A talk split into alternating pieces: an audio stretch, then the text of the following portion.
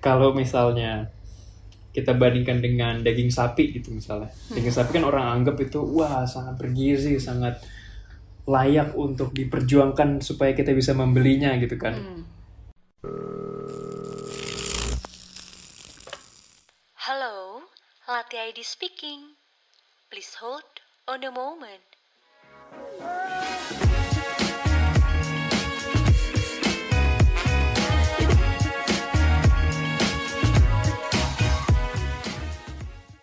Halo listeners, welcome to Lati ID Speaking with me, Dinda, yang akan jadi host podcast kalian pada kali ini. Nah, kalian tahu gak sih, ada makanan khas Indonesia yang lagi goes internasional. Makanannya itu murah, gampang banget ditemuin di mana-mana, dan yang penting makanan ini tuh sehat banget. Tapi sayangnya orang Indonesia masih belum terlalu sadar nih kalau misalkan makanan ini tuh sehat banget. Yap, bener banget. Kita akan ngomongin tentang tempe. Nah, cocok banget dibuat kalian yang mau ngubah pola hidup kalian untuk jadi lebih sehat. Atau kalian mungkin bisa ikutin campaign uh, dari si NGO yang akan kita undang ini. Nah, langsung aja kali ya kita undang Kak Ando dari Tempe Movement. Halo Kak Ando. Halo, Wadinda, apa kabar? Halo, kabar baik Kak. Kak Ando apa kabar? Baik banget nih. Makasih banget sudah diundang ke Latih ID sebelumnya. Ya makasih banyak juga loh Kak mau udah bersedia jadi speaker di Latih ID Speaking ini. Oke berarti kakak lagi di Indo nih ya, lagi nggak ngurus-ngurus project di luar negeri karena pandemi kali ya kak? Betul sekali di Indonesia dulu. Iya. Uh, Oke, okay, karena sekarang udah ada Kando, mungkin kita bisa langsung aja kali ya masuk ke segmen Bisik Tangis, bincang asik seputar bisnis. Bisik Tangis, bincang asik seputar bisnis. Nah, jadi di segmen ini aku akan ngasih beberapa pertanyaan seputar bisnis dan mungkin kakak bisa ngejawab gitu beberapa pertanyaan akan aku yang akan aku berikan. Oke. Okay. Jadi kan Tempe Movement ini adalah non-profit organization yang yang mengkampanyekan tempe dan gak cuma di Indonesia tapi secara internasional ya kak. Dan menurut aku ini unik banget karena mungkin orang-orang itu bakal yang kayak meng-underestimate tempe nih khususnya di Indonesia. Orang-orang bakal kayak cuma oh ya udah tempe. Kenapa kalau misalkan tempe? Padahal tempe itu gak sekedar tempe. Tempe itu kayak wow ini tempe loh kayak tempe tuh sehat banget dan harganya juga murah terjangkau gitu kan dan mungkin kakak sebagai bi ahli di bidangnya bisa ngejelasin nih sebenarnya uh, kandungan gizi dari si tempe sendiri ini tuh ada apa aja sih kak? Oke, nah ini yang saya akan jelaskan itu berdasarkan penelitian lebih dari 50 tahun yang saya rangkum di saya julukinnya kitab tempe gitu ya. Wah. Jadi ya, ini boy. saya publikasi waktu kemarin ngambil doktoral di University mm -hmm. of Massachusetts Amherst. Jadi merangkum lebih dari 50 tahun penelitian tempe di seluruh dunia.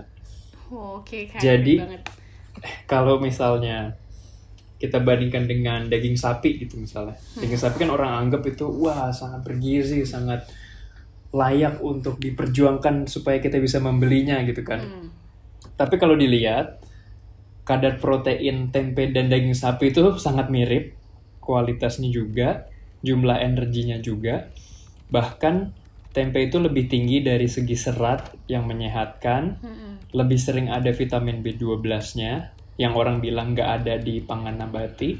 Iya. Kemudian zat besinya juga nggak kalah, kemudian zincnya juga nggak kalah, dan tempe itu karena sebagai makanan nabati dia punya namanya zat bioaktif. Hmm. Bioaktif ini memang hanya ada di bahan-bahan nabati, buah sayur yang bisa menurunkan resiko terkena penyakit-penyakit kronis, misalnya yeah. diabetes, kanker, obesitas, Alzheimer, dan lainnya. Jadi secara singkat itu kandungan nutrisi tempe. Oh, berarti memang uh, lebih banyak kayak seratnya, B12-nya, terus uh, zat besinya juga nggak kalah nih ya, Kak. Makanya Betul. itu mungkin menjadi salah satu alasan Kakak akhirnya ngangkat tempe ini dan ngebentuk si tempe movement ya, Kak. Nah, sebenarnya dulu ceritanya lebih personal sih. Oh, Waktu okay. saya kuliah S1 itu di hmm. Universitas Atmajaya di Jakarta, saya sangat terobsesi sama bodybuilding. Hmm. Oke, okay, pokoknya saya mau otot sebesar-besarnya, lemak sesedikit-sedikitnya saya mau six pack gitu ya tapi kan uh saya cari nih saya harus makan apa makannya harus kayak apa. Suplemen cobain lah susu protein bodybuilding mahal. Hmm. dan saya juga alergi ke susu. Terus daging tiap hari kok enek ya. Telur tiap hari kok enek ya. Susu juga saya alergi lagi. Nah saya carilah literatur ilmiah. Ternyata tempe itu yang tadi saya bilang proteinnya tinggi dan sebagainya. Hmm. terus saya pikir lah ini tempe hampir ada terus tiap hari di meja makan saya dan juga saya, saya rasanya ringan gitu kalau makan tempe. Hmm. saya cobalah. Dan saya dokumentasikan progres bodybuildingnya gitu. Dan bener tuh bisa wih six pack. Tapi teman-teman saya itu kurang percaya. Karena di pikiran mereka tempe itu kurang keren. Bodybuilding itu keren. Jadi nggak nyambung. Dari situlah saya gemes. Kalau saya mengedukasi banyak orang sebenarnya kita bisa membantu orang itu supaya lebih sehat lebih bugar tapi dengan cara yang murah ramah lingkungan dan enak. Iya, gitu. betul banget. Karena eh, kalau yang kita lihat kan orang-orang kadang suka eh, kalau misalkan untuk nge-bodybuilding itu biasanya identik sama harga gym yang mahal, terus habis itu catering-catering makanan sehat yang per minggunya juga harganya lumayan pricey dan tapi ternyata kita juga bisa nih kayak bikin sendiri buat harganya lebih murah apalagi kalau misalkan untuk anak-anak kosan yang ya cocok lah gitu sama kantongnya anak kosan kan ya kak. Bener banget. Nah, berarti ini tuh salah satu campaign ya, kayak yang aku lihat dari Tempe Challenge ini untuk ngebentuk eh, sebagai program dari si bodybuilding ini ya. iya untuk kebugaran Iya. Dan eh, aku juga lihat beberapa campaign lainnya itu tuh ada campaign-campaign yang biasanya tuh ada workshop, terus ada seminar dan ada juga kegiatan yang buat tempe. Nah, ini aku kepo sih Kak sama pembuatan tempe ini mungkin eh, tapi karena lagi pandemi dilakuinnya secara online kali ya Kak karena nggak bisa tatap muka juga kan ya? iya betul biasanya kita menghadiri ke acara-acara komunitas untuk Mm-mm. yang bisa dibantu dalam hal pembuatan tempe misalnya dulu ibu saya jadi saya mendirikan tempe movement ini bareng ibu saya bareng kakek Mm-mm. saya kita semuanya ilmuwan pangan dan kita bergerak di bidang masing-masing. Misal dulu sebelum pandemi, ibu saya sering ke penjara seperti LP Cipinang, kemudian tempat rehabilitasi narkoba di mana mereka bisa terbantu apabila kita ajari bikin tempe dalam hal memproduksi makanan sendiri dan jadi bisnis juga. Dan banyak juga anak putus sekolah, ibu-ibu yang belum punya pekerjaan. Jadi seperti itu hingga ke anak-anak muda untuk edukasi bahwa tempe itu keren. Iya. Nah, setelah pandemi, sekarang ini kita banyak kan lewat online gitu ya, lewat Hmm. video caranya. Dan kemarin yang paling lucu adalah ada anak-anak TK di Bali. Anak-anak TK di Bali ini bikin semacam video ala-ala youtuber gitu. Iya. Semacam nunjukin cara bikin tempe. Jadi Oh, kayak, itu halo guys, hari Instagram. ini. Itu lucu banget. Iya, lucu banget. Aku lihat di Instagramnya TP Movement ada Iya. videonya ya kak. Iya, lucu banget. Iya, terus aku juga lihat ada beberapa postingan uh, yang captionnya itu uh, woman empowerment. Nah itu berarti salah satu kegiatan yang tadi merupakan sosial campaign dari si Tempe Movement ini ya kak. Iya betul. Nah untuk yang post terakhir itu kita baru mulai bekerja sama dengan pemerintah Kota Bogor Mm-mm. untuk membina ibu-ibu yang memang sudah merupakan aktivis luar biasa dalam hal pengolahan sampah. Mm-mm. Jadi misalnya mereka kan membuat namanya zero waste farming ya. Jadi nggak ada limbahnya, Mm-mm. malah diolah dari limbah organik Kota Bogor. Itu dia buat nanam padi, untuk beternak ikan lele, telur puyuh dan lain-lain, tapi belum ada tempe. Iya. Padahal kita ada koneksi dengan petani kedelai lokal, kita juga bisa mengajarkan membuat tempe dari kacang lain, mereka bisa tanam kacang tanah, itu bisa dibuat tempe Iya. juga. Jadi itu baru mulai.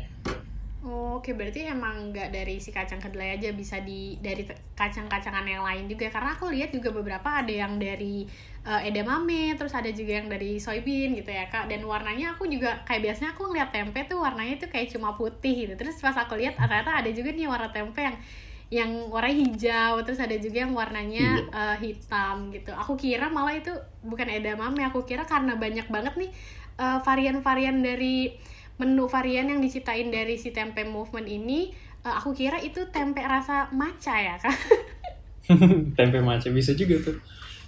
ya karena aku juga lihat nih ada menu-menu di apa di Instagram tempe movement ada cheesecake tempe, ada makarun tempe, ada gelato tempe. Jujur aku kaget banget sih kayak gak kepikiran kalau tempe itu bisa jadi dessert gitu. Dan aku kepo juga rasanya tuh gimana sih kak? Iya, jadi memang tempe itu rasanya bisa ke mana-mana ya. Kan cenderung kalau tempe yang fermentasinya normal, Hmm, rasanya netral ya. Iya. Kalau di resep-resep Indonesia kita bumbuinnya yang kenceng, jadi dia bisa ke mana-mana.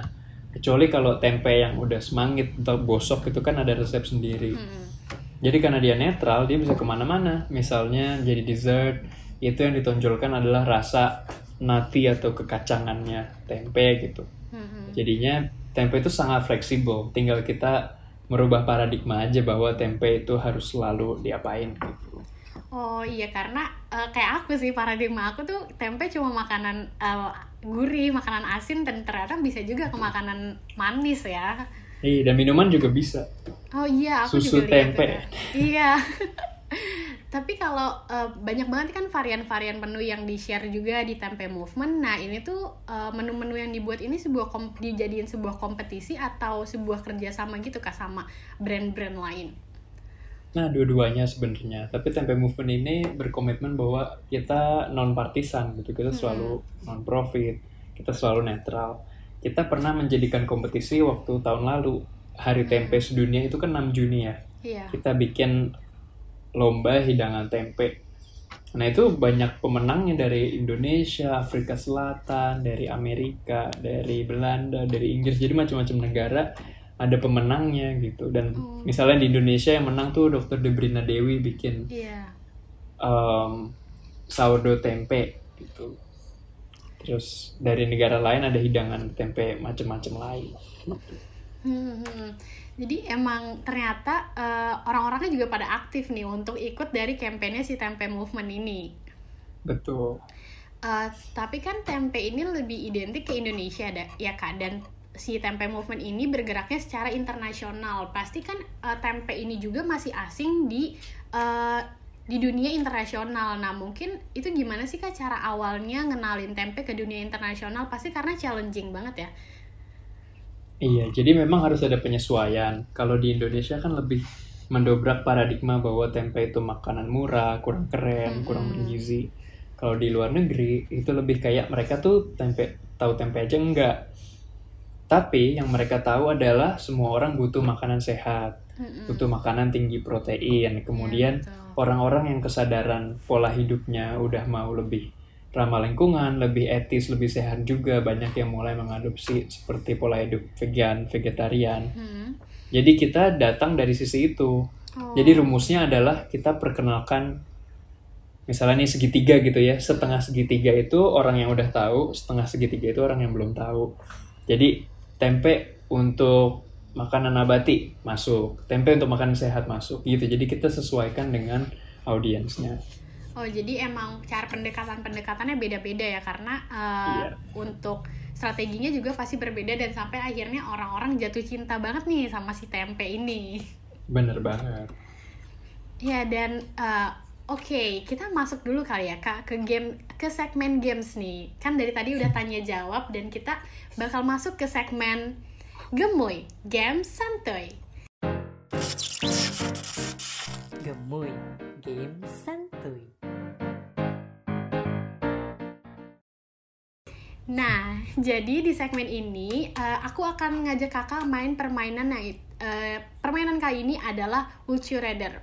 Nah, nanti aku akan ngasih kakak beberapa pertanyaan dan kakak akan pilih eh, kira-kira milih yang mana nih ya, gitu. Gimana udah siap belum kak? Oke, siap. Oke, pertanyaan pertama. Eh, would you rather spend 1 miliar untuk beli luxury cars atau ngebeliin para pekerja iPhone 12? Ngebeliin para pekerja iPhone 12. jelas banget ya kak karena mungkin untuk kebantu ini kali eh, untuk brand awareness juga nih kalau misalkan kerja bisa sambil story story pakai iPhone 12 biar nggak pecah-pecah gitu Iya, kan produktif. iya betul terus oke pertanyaan kedua would you rather nggak bisa nonton film atau nggak bisa main sosial media lagi Gak bisa nonton film. karena sosial media kepake untuk eh, tempe movement dalam Betul ngelakuin kegiatan-kegiatan ya kak. Iya. jadi nggak mungkin ditinggalin nih sosial medianya. Eh, oke yang ketiga. Eh, would you rather nggak makan indomie satu tahun atau nggak pesen makanan online setahun? Gak makan Indomie satu tahun. karena kakak hidup sehat. Ya kadang-kadang suka makan juga sih. Cuman kayak pesen makanan bisa mengeksplorasi makanan macam-macam. Oh iya bener sih Karena kalau makan indomie mulu juga kan gak sehat Oke pertanyaan keempat Ah, Would you rather nggak pakai sampo seumur hidup Atau nggak pakai pasta gigi seumur hidup? Gak pakai shampoo seumur hidup. Kenapa tuh kak? Bukannya kalau misalkan eh, Tapi kan kalau misalkan kita nggak sikat gigi Eh kita nggak bisa sikat gigi pakai sabun gitu Atau apa Tapi kalau eh, sampoan kita bisa pakai sabun Udah pernah belum sikat gigi pakai sabun? Gak enak banget. Iya nggak enak Kalau aku mah misalnya nih rambutnya nggak enak botakin aja. Tapi kalau giginya busuk kan nggak bisa dicabutin. Oh iya benar juga sih kak. Karena gigi harus ada kalau nggak nggak bisa makan Iya. kita. Oke pertanyaan selanjutnya. Uh, would you rather uh, jadi Tom Cruise di Mission Impossible atau jadi James Bond? Eh, aku kurang tahu dua film itu tapi Tom Cruise aja deh. Oke jadi Tom Cruise aja. Uh, dan pertanyaan selanjutnya, uh, would you rather punya peliharaan panda atau tiger? Aku nggak pengen melihara sebenarnya tapi kalau petting doang sih panda. Panda lebih gemes kali ya kak. iya. Dan uh, would you rather bisa ngendaliin api atau air? Air. Air, kenapa air kak? Karena kalau Karena- api, Karena air ada di mana-mana. Kalau api harus diciptakan melalui reaksi kimia. oke.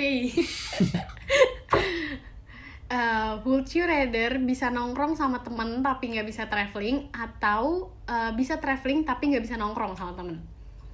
Pilih bisa nongkrong sama teman. Kenapa nggak pilih traveling nih kak? Biasanya orang-orang bakal, lebih pilih kayak ya udah Oh, yang ya? penting traveling tapi nggak nggak nongkrong sama temen gitu. Aku udah puas banget solo traveling, tapi yang lebih penting adalah travel sama siapa dan ketemu siapa. Hasil. Oh iya, bener sih kak kayak nggak penting di mananya, yang penting sama siapanya kali ya. Iya betul. Oke, would you rather uh, date your best friend atau orang yang bener-bener kak- kakak nggak tahu? Date best best friend. Oke, best friend. Biar karena teman tapi menikah kali ya. Iya, kan harus harus bisa nyambung dulu. Oh iya bener. Karena kalau udah tua kita cuma bisa ngobrol. Betul sekali. Uh, would you rather nggak bisa masak atau nggak bisa main musik? Gak bisa masak. Kenapa tuh kak? Nanti Karena saya suka banget musik. Musik cita-cita bersama pertama saya. Iya, aku Jadi- lihat kakak punya Spotify untuk musik kakak sendiri. Iya, silakan cek di Driando di Spotify. Terima eh, kasih. listeners bisa cek di oh, Spotify-nya Kak Ando. Oke, pertanyaan terakhir nih kak. Uh, would you rather bau badan atau bau mulut? Saya bau badan sih. Bau badan karena kenapa nggak bau mulut kak? Kalau bau mulut kan sekarang pakai masker. Oh, kan nanti pandemi usai. Ah, iya, Pakai deodoran aja. iya benar juga sih. Oke, jadi itu beberapa pertanyaan dari games kita. Mungkin karena siapa main games kita napas dulu nih bentar. Dan kita akan masuk lagi ke segmen yang eh, kita akan tanya-tanya lagi seputar bisnis lagi, tapi